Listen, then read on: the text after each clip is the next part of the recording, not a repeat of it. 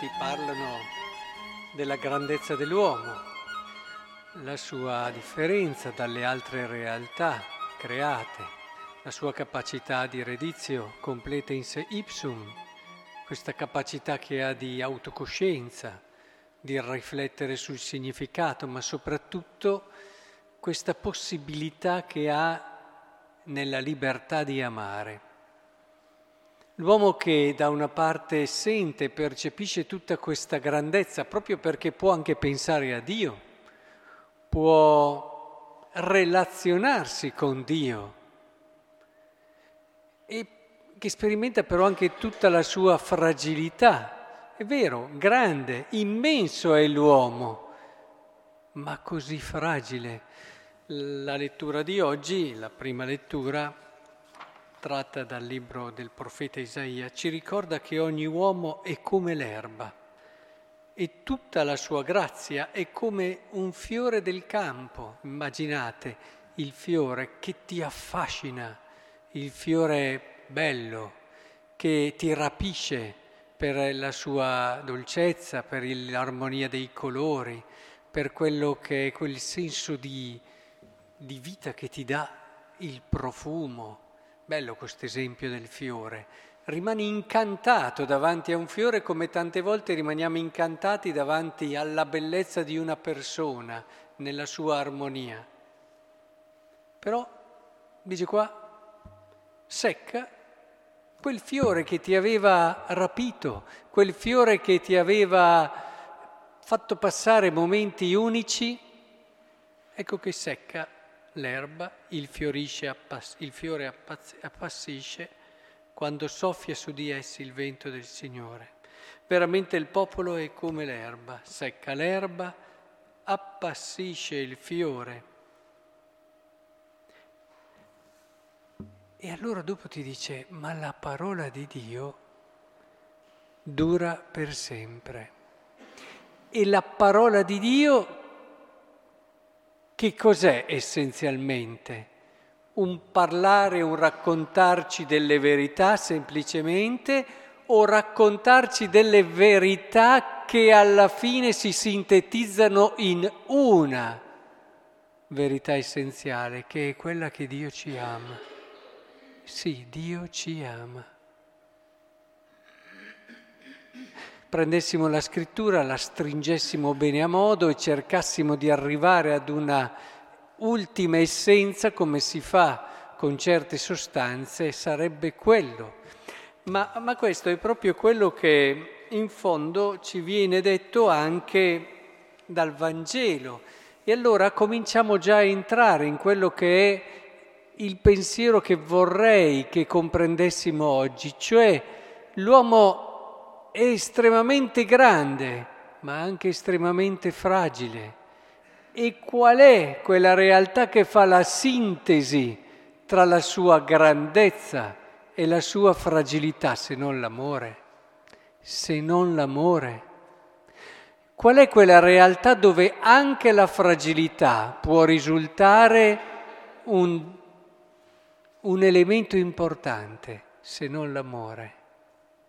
Chi è che di noi non si sente intenerito, non si sente attratto, non si sente come stimolato ad amare una persona quando riesce a manifestare anche la sua fragilità?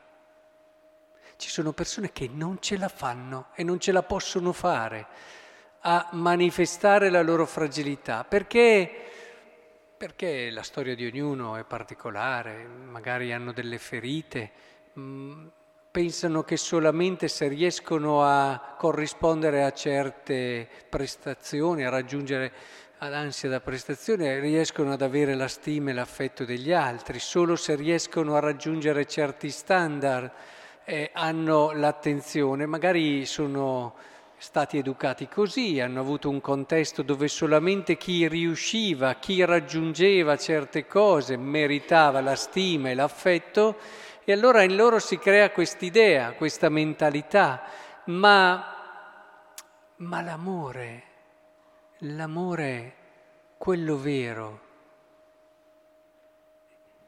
fiorisce nel momento in cui tiri fuori anche la tua fragilità. Non potrai amare nessuno come non potrai essere amato veramente da nessuno se non emergerà e non lascerai libera la tua fragilità. Chi ama si rende vulnerabile. Una persona che non riesce a entrare in questa dimensione non amerà mai fino in fondo l'altro. Dall'altra parte, solo chi mostra anche la sua vulnerabilità può diventare oggetto di un amore totale, gratuito e libero.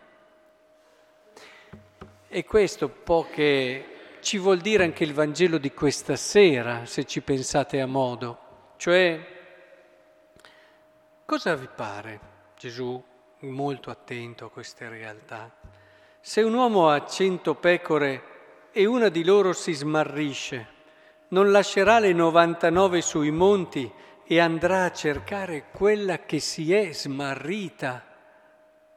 In verità io vi dico, se riesce a trovarla, si rallegrerà per quella più che per le 99 che non si erano smarrite, più che per quelle che alla fine non avevano mostrato nessun tipo di fragilità, più che quelle che erano state brave, perfettamente obbedienti, perfettamente ordinate e avevano fatto esattamente quello che il pastore gli aveva detto. Ma lui si intenerisce per quella che è stata più fragile, non ce l'ha fatta, non ha voluto farlo eh, mettete la storia di ognuno.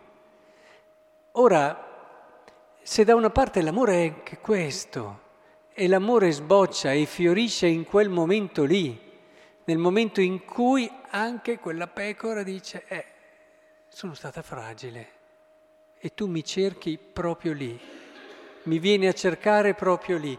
E, e badate bene che se le altre pecore fanno fatica, perché dico, ma come? Noi che siamo stati così bravi, immaginatevi anche la parabola del padre misericordioso con il fratello no? che dice, ma accidenti, io sono sempre stato fedele, eh? famosi cristiani del capretto, no? li chiamano, e tu non hai mai dato neanche un capretto per me, eh, sono sempre stato obbediente. Eh, non dovete fermarvi lì quello che Dio ha avuto per quella pecora lì, quello che Dio ha avuto per quel figlio il prodigo, quello che Dio e che chiunque ama ha verso chi manifesta con libertà anche la sua fragilità, ce l'avrà anche con noi.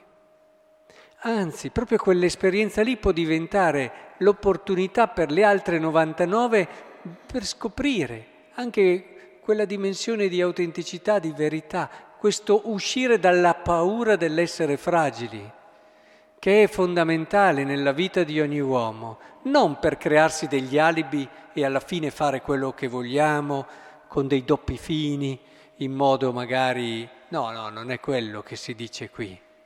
Qua si dice semplicemente che quella fragilità che è costitutiva, come diceva Isaia, dell'essere umano, quella fragilità la dobbiamo vedere non necessariamente come un qualcosa di negativo.